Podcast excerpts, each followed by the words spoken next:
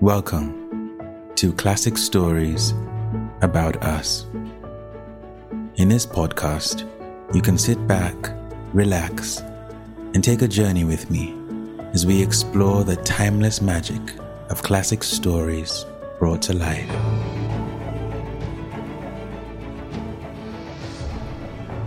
Hello.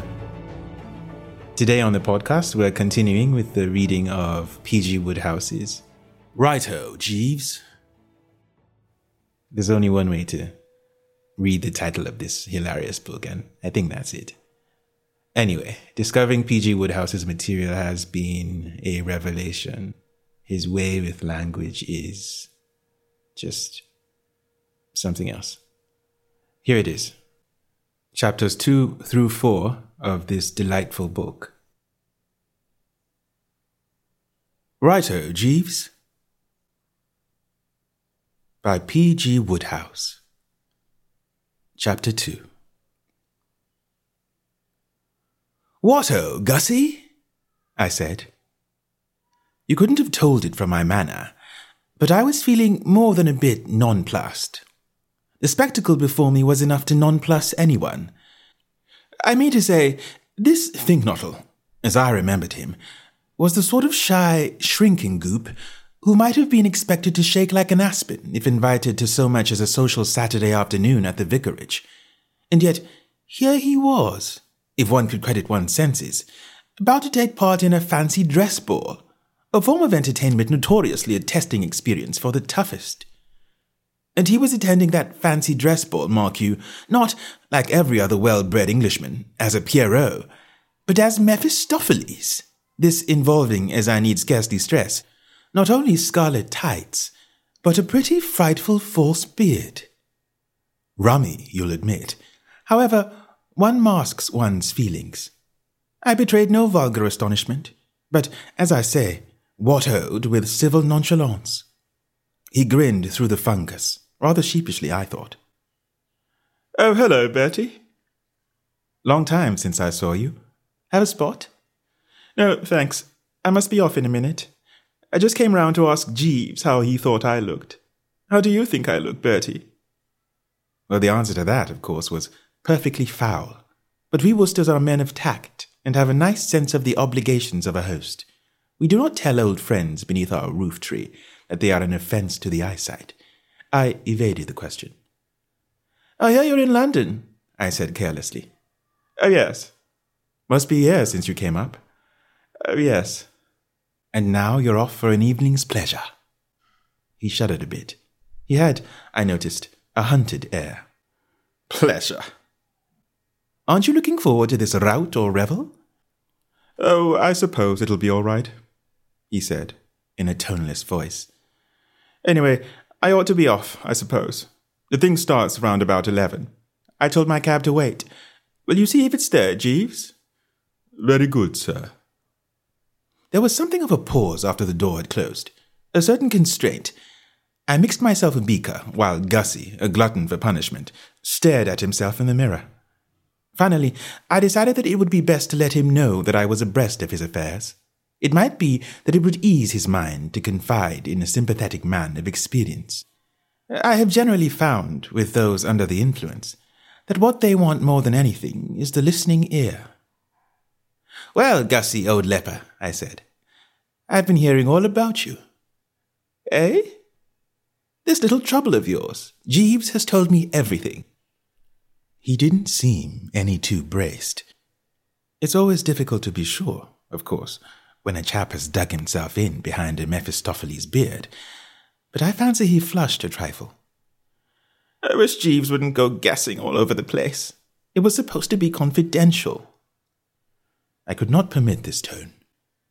Dishing up the dirt to the young master can scarcely be described as gassing all over the place, I said, with a touch of rebuke. Anyway, there it is. I know all. And I should like to begin, I said, sinking my personal opinion that the female in question was a sloppy pest in my desire to buck and encourage, by saying that Madeline Bassett is a charming girl, a winner, and just the sort for you. You don't know her? Certainly I know her. What beats me is how you ever got in touch. Where did you meet? She was staying at a place near mine in Lincolnshire the week before last. Yes, but even so, I didn't know you called on the neighbours. I don't. I met her out for a walk with her dog.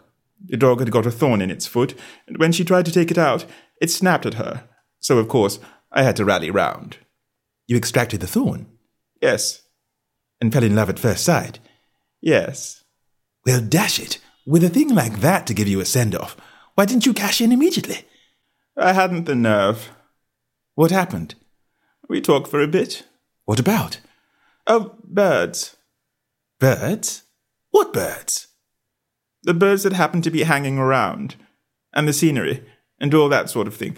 And she said she was going to London and asked me to look her up if I was ever there. And even after that, you didn't so much as press her hand?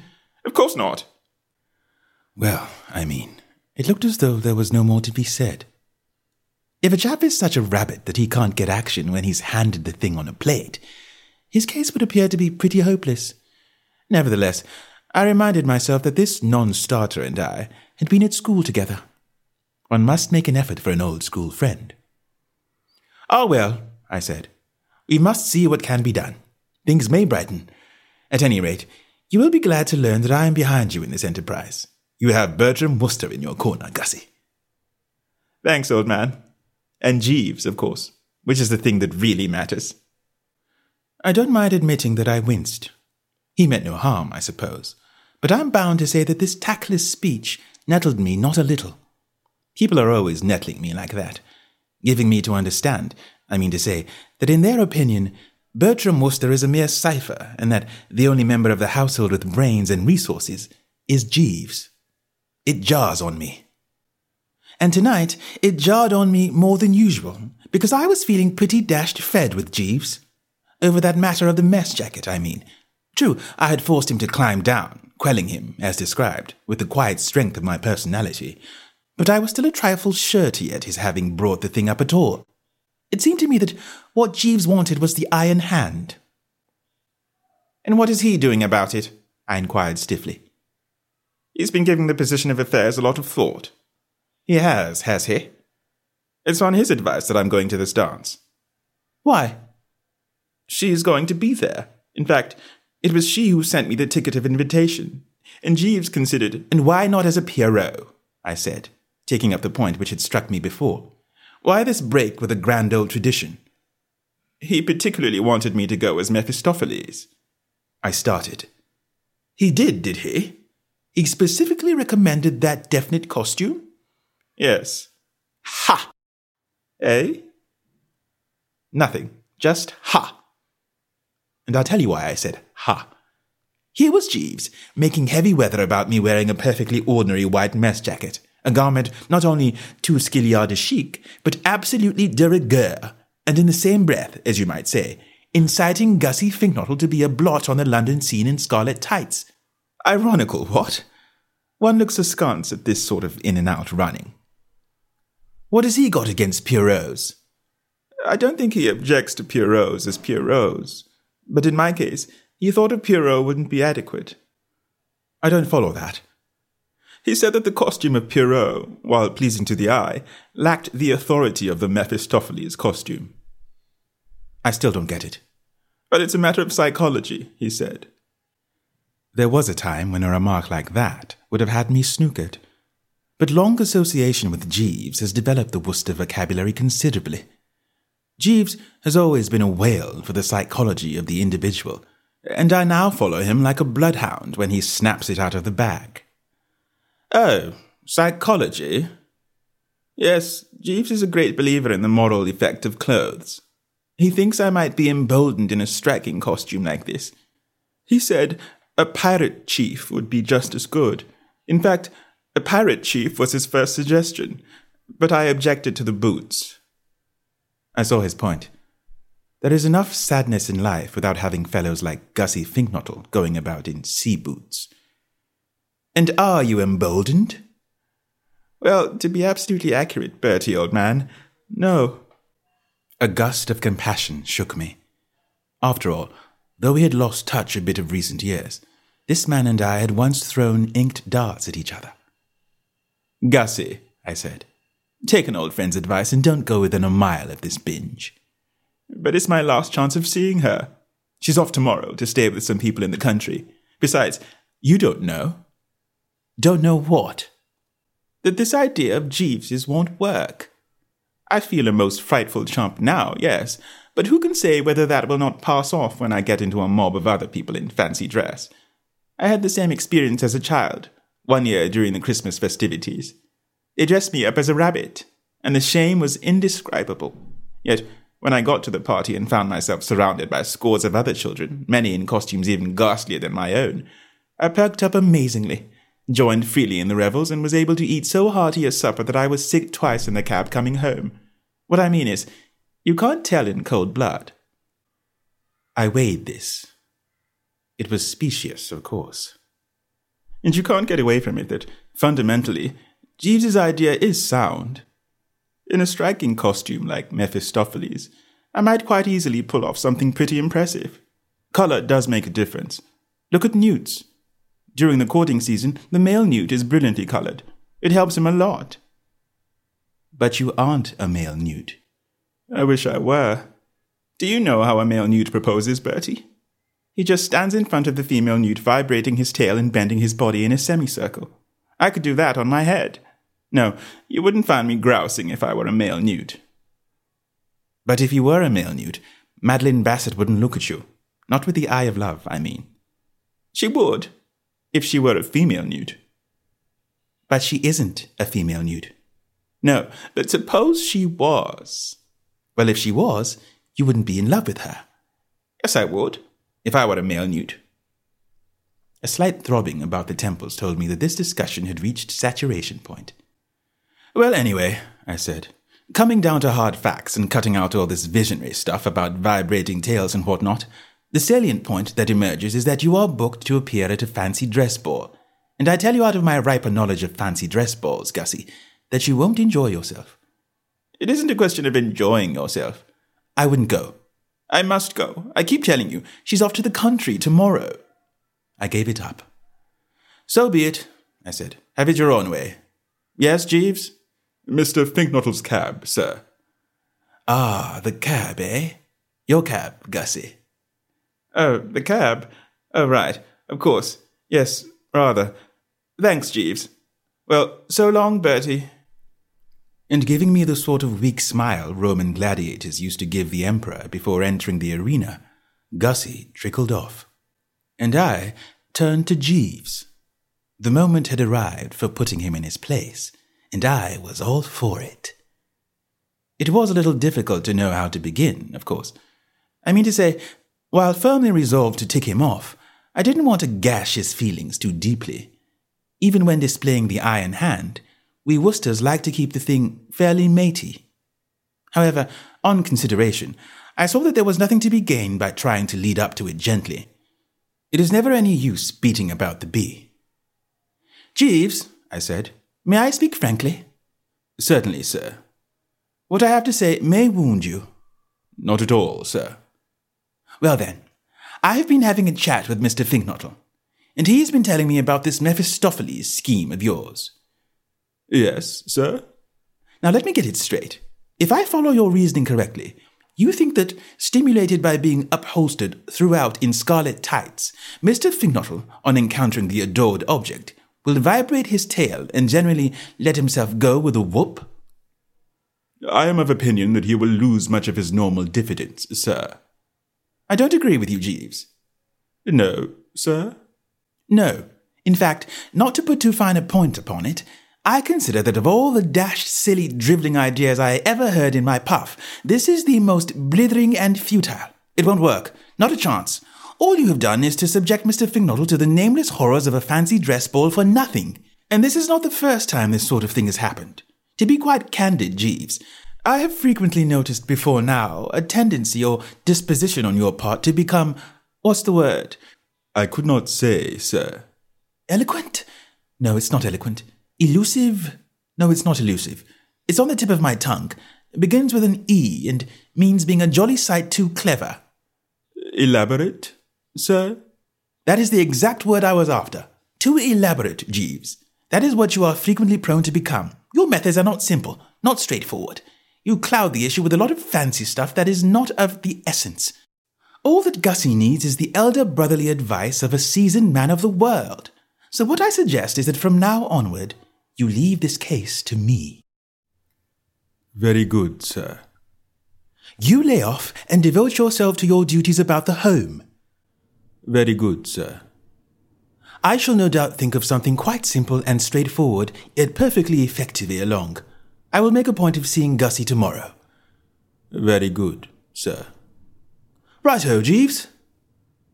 But on the morrow, all those telegrams started coming in, and I confess that for 24 hours I didn't give the poor chap a thought, having problems of my own to contend with. Chapter 3 The first of the telegrams arrived shortly after noon, and Jeeves brought it in with the before luncheon snifter. It was from my Aunt Dahlia, operating from Market Snodsbury, a small town of sorts, a mile or two along the main road as you leave her country seat. It ran as follows Come at once, Travers. And when I say it puzzled me like the Dickens, I am understating it, if anything. As mysterious a communication, I considered, as was ever flashed over the wires. I studied it in a profound reverie for the best part of two dry martinis and a dividend. I read it backwards. I read it forwards. As a matter of fact, I have a sort of recollection of even smelling it. But it still baffled me. Consider the facts, I mean. It was only a few hours since this aunt and I had parted, after being in constant association for nearly two months. And yet, here she was, with my farewell kiss still lingering on her cheek, so to speak, pleading for another reunion. Bertram Wooster is not accustomed to this gluttonous appetite for his society. Ask anyone who knows me, and they will tell you that after two months of my company, what the normal person feels is that that will about do for the present. Indeed, I have known people who couldn't stick it out for more than a few days. Before sitting down to the well cooked, therefore, I sent this reply Perplexed. Explain. Bertie. To this, I received an answer during the after luncheon sleep. What on earth is there to be perplexed about, ass? Come at once. Travers. Three cigarettes and a couple of turns about the room, and I had my response ready. How do you mean, come at once? Regards, Bertie. I append the comeback. I mean, come at once, you maddening halfwit. What did you think I meant? Come at once or expect an aunt's curse first post tomorrow. Love, Travers. I then dispatched the following message, wishing to get everything quite clear. When you say come, do you mean come to Brinkley Court? And when you say at once, do you mean at once? Fogged. At a loss. All the best. Bertie. I sent this one off on my way to the drones, where I spent a restful afternoon throwing cards into a top hat with some of the better element. Returning in the evening hush, I found the answer waiting for me. Yes, yes, yes, yes, yes, yes, yes. It doesn't matter whether you understand or not. You just come at once, as I tell you, and for heaven's sake, stop this back chat. Do you think I am made of money that I can afford to send you telegrams every ten minutes? Stop being a fathead and come immediately. Love, Travers. It was at this point that I felt the need of getting a second opinion. I pressed the bell. Jeeves, I said, a V shaped rumminess has manifested itself from the direction of Worcestershire. Read these, I said, handing him the papers in the case. He scanned them. What do you make of it, Jeeves? I think Mrs. Travers wishes you to come at once, sir. You gather that too, do you? Yes, sir. I put the same construction on the thing. But why, Jeeves? Dash it all! She's just had nearly two months of me. Yes, sir. And many people consider the medium dose for an adult two days. Yes, sir. I appreciate the point you raise. Nevertheless, Mrs. Travers appears very insistent. I think it would be well to acquiesce in her wishes. Pop down, you mean? Yes, sir. Well, I certainly can't go at once. I have an important conference at the Drones tonight. Pongo Twistleton's birthday party, you remember. Yes, sir. There was a slight pause. We were both recalling the little unpleasantness that had arisen. I felt obliged to allude to it. You're all wrong about that mess jacket, Jeeves. These things are matters of opinion, sir. When I wore it at the casino at Cannes, beautiful women nudged one another and whispered, Who is he? The code at continental casinos is notoriously lax, sir. And when I described it to Pongo last night, he was fascinated. Indeed, sir? So were all the rest of those present. One and all admitted that I had got hold of a good thing, not a dissentient voice. Indeed, sir? I am convinced that you will eventually learn to love this mess jacket, Jeeves. I fear not, sir. I gave it up. It is never any use trying to reason with Jeeves on these occasions. Pig headed is the word that springs to the lips. One sighs and passes on. Well, anyway, returning to the agenda, I can't go down to Brinkley Court or anywhere else yet a while. That's final. I'll tell you what, Jeeves. Give me form and pencil, and I'll wire her that I'll be with her sometime next week or the week after. Dash it all, she ought to be able to hold out without me for a few days. It only requires willpower. Yes, sir. Righto then. I'll wire. Expect me tomorrow fortnight, or words to some such effect. That ought to meet the case. Then, if you will toddle round the corner and send it off, that will be that. Very good, sir. And so the long day wore on, till it was time for me to dress for Pongo's party. Pongo had assured me, while chatting of the affair on the previous night, that this birthday binge of his was to be on a scale calculated to stagger humanity, and I must say, I have participated in less fruity functions. It was well after four when I got home, and by that time I was about ready to turn in. I can just remember groping for the bed and crawling into it, and it seemed to me that the lemon had scarcely touched the pillow before I was aroused by the sound of the door opening. I was barely ticking over, but I contrived to raise an eyelid.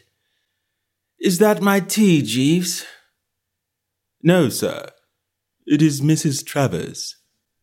And a moment later there was a sound like a mighty rushing wind, and the relative had crossed the threshold at 50 mph under her own steam. Chapter 4 It has been well said of Bertram Wooster that, while no one views his flesh and blood with a keener and more remorselessly critical eye, he is nevertheless a man who delights in giving credit where credit is due. And if you have followed these memoirs of mine with the proper care, you will be aware that I have frequently had occasion to emphasize the fact that Aunt Dahlia is all right. She is the one, if you remember, who married old Tom Travers, en seconde noces, as I believe the expression is. The year Bluebottle won the Cambridgeshire, and once induced me to write an article on what the well dressed man is wearing for that paper she runs, Milady's Boudoir. She is a large, genial soul, with whom it is a pleasure to hobnob. In her spiritual makeup, there is none of that subtle gosh awfulness which renders such an exhibit as, say, my Aunt Agatha, the curse of the home counties and a menace to one and all. I have the highest esteem for Aunt Dahlia, and have never wavered in my cordial appreciation of her humanity, sporting qualities, and general good eggishness. This being so, you may conceive of my astonishment at finding her at my bedside at such an hour. I mean to say, I've stayed at her place many a time and oft, and she knows my habits. She is well aware that until I have had my cup of tea in the morning, I do not receive. This crashing in at a moment when she knew that solitude and repose were of the essence was scarcely, I could not but feel, the good old form. Besides, what business had she being in London at all? That was what I asked myself. When a conscientious housewife has returned to her home after an absence of seven weeks, one does not expect her to start racing off again the day after her arrival. One feels that she ought to be sticking round, ministering to her husband, conferring with the cook, feeding the cat, combing and brushing the Pomeranian. In a word, staying put. I was more than a little bleary eyed, but I endeavored, as far as the fact that my eyelids were more or less glued together would permit, to give her an austere and censorious look. She didn't seem to get it. Wake up, Bertie, you old ass! she cried, in a voice that hit me between the eyebrows and went out at the back of my head. If Aunt Dahlia has a fault, it is that she is apt to address a vis a vis as if he were somebody half a mile away. whom she had observed riding over hounds. A throwback, no doubt, to the time when she counted the day lost that was not spent in chivying some unfortunate fox over the countryside. I gave her another of the austere and censorious, and this time it registered. All the effect it had, however, was to cause her to descend to personalities. Don't blink at me in that obscene way, she said. I wonder, Bertie, she proceeded, gazing at me as I should imagine Gussie would have gazed at some newt that was not up to sample. If you have the faintest conception how perfectly loathsome you look. A cross between an orgy scene in the movies and some low form of pond life. I suppose you were out on the tiles last night? I attended a social function, yes, I said coldly. Pongo Twistleton's birthday party. I couldn't let Pongo down. Noblesse oblige. Well, get up and dress. I felt I could not have heard her aright. Get up and dress? Yes. I turned on the pillow with a little moan. And at this juncture, Jeeves entered with the vital oolong. I clutched at it like a drowning man at a straw hat. A deep sip or two, and I felt, I won't say restored, because a birthday party like Pongo Twistleton's isn't a thing you get restored after with a mere mouthful of tea, but sufficiently the old Bertram to be able to bend the mind on this awful thing which had come upon me. And the more I bent same, the less could I grasp the trend of the scenario. What is this, Aunt Dahlia? I inquired. It looks to me like tea, was her response. But you know best. You're drinking it. If I hadn't been afraid of spilling the healing brew, I have little doubt that I should have given an impatient gesture. I know I felt like it. Not the contents of this cup, or this. You're barging in and telling me to get up and dress and all that rot. I barged in, as you call it, because my telegrams seem to produce no effect, and I told you to get up and dress because I want you to get up and dress. I've come to take you back with me. I like your crust, worrying that you would come next year, whenever it was. You're coming now. I've got a job for you. But I don't want a job. What you want, my lad, and what you're going to get are two very different things. There is man's work for you at Brinkley Court. Be ready to the last button in 20 minutes. But I can't possibly be ready to any buttons in 20 minutes. I'm feeling awful. She seemed to consider. Yes, she said. I suppose it's only humane to give you a day or two to recover. All right then. I shall expect you on the 30th at the latest. But dash it, what is all this? How do you mean a job? Why a job? What sort of a job? I'll tell you if you'll only stop talking for a minute. It's quite an easy, pleasant job. You will enjoy it. Have you heard of Market Snodsbury Grammar School? Never. It's a grammar school at Market Snodsbury. I told her, a little frigidly, that I had divined as much. Well, how was I to know that a man with a mind like yours would grasp it so quickly? She protested. All right, then. Market Snodsbury Grammar School is, as you have guessed, the grammar school at Market Snodsbury. I'm one of the governors. You mean one of the governesses? I don't mean one of the governesses. Listen, ass. There was a board of governors at Eton, wasn't there? Very well. So there is at Market Snodsbury Grammar School, and I'm a member of it. And they left the arrangements for the summer prize giving to me. This prize giving takes place on the last or 31st day of this month. Have you got that clear? I took another Oz of the life saving and inclined my head. Even after a Pongo Twistleton birthday party, I was capable of grasping simple facts like these. I follow you, yes. I see the point you are trying to make, certainly. Market, Snodsbury, Grammar School, Board of Governors, prize giving. Quite. But what's it got to do with me? You're going to give away the prizes. I goggled. Her words did not appear to make sense. They seemed the mere aimless vaporing of an aunt who has been sitting out in the sun without a hat. Me? You. I goggled again. You don't mean me? I mean you in person. I goggled a third time. You're pulling my leg. I am not pulling your leg. Nothing would induce me to touch your beastly leg. The vicar was to have officiated, but when I got home I found a letter from him saying that he had strained a fetlock and must scratch his nomination. You can imagine the state I was in. I telephoned all over the place, nobody would take it on. And then suddenly I thought of you. I decided to check all this rot at the outset. Nobody is more eager to oblige deserving aunts than Bertram Wooster, but there are limits, and sharply defined limits at that. So you think I'm going to strew prizes at this Bally Dotheboys hall of yours? I do. And make a speech? Exactly. I laughed derisively. For goodness sake, don't start gargling now. This is serious. I was laughing. Oh, were you? Well, I'm glad to see you taking it in this merry spirit. Derisively, I explained. I won't do it. That's final. I simply will not do it. You will do it, young Bertie, or never darken my doors again. And you know what that means? No more of Anatole's dinners for you. A strong shudder shook me. She was alluding to her chef, that superb artist, a monarch of his profession. Unsurpassed, nay, unequaled, at dishing up the raw material so that it melted in the mouth of the ultimate consumer, Anatole had always been a magnet that drew me to Brinkley Court, with my tongue hanging out. Many of my happiest moments had been those which I had spent champing this great man's roasts and ragouts, and the prospect of being barred from digging into them in the future was a numbing one. No, I say, dash it. I thought that would rattle you, greedy young pig. Greedy young pigs have nothing to do with it, I said, with a touch of hauteur. One is not a greedy young pig because one appreciates the cooking of a genius. Well, I will say I like it myself, conceded the relative. But not another bite of it do you get if you refuse to do this simple, easy, pleasant job. No, not so much as another sniff. So put that in your 12 inch cigarette holder and smoke it. I began to feel like some wild thing caught in a snare. But why do you want me? I mean, what am I? Ask yourself that. I often have. I mean to say, I'm not the type.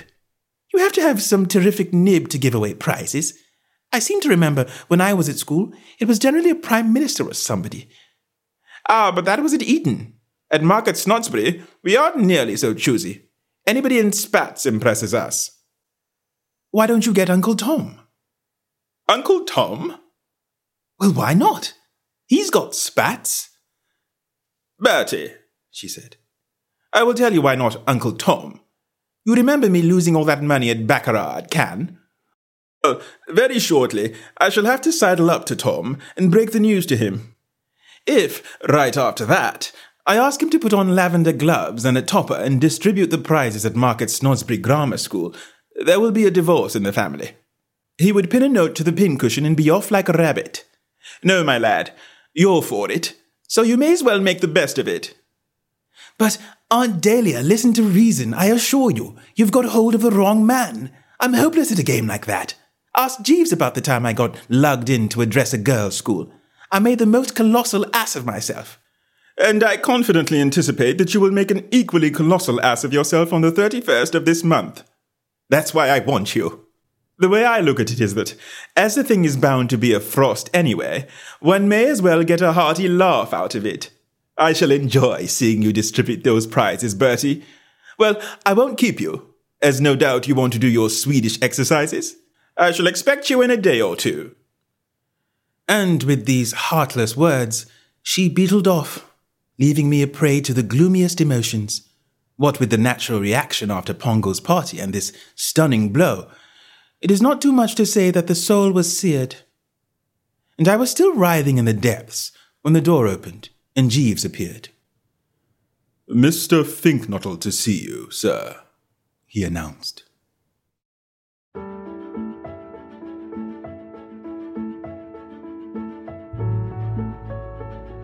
You've been listening to classic stories about us. My name's Ata Otigba. See you next time.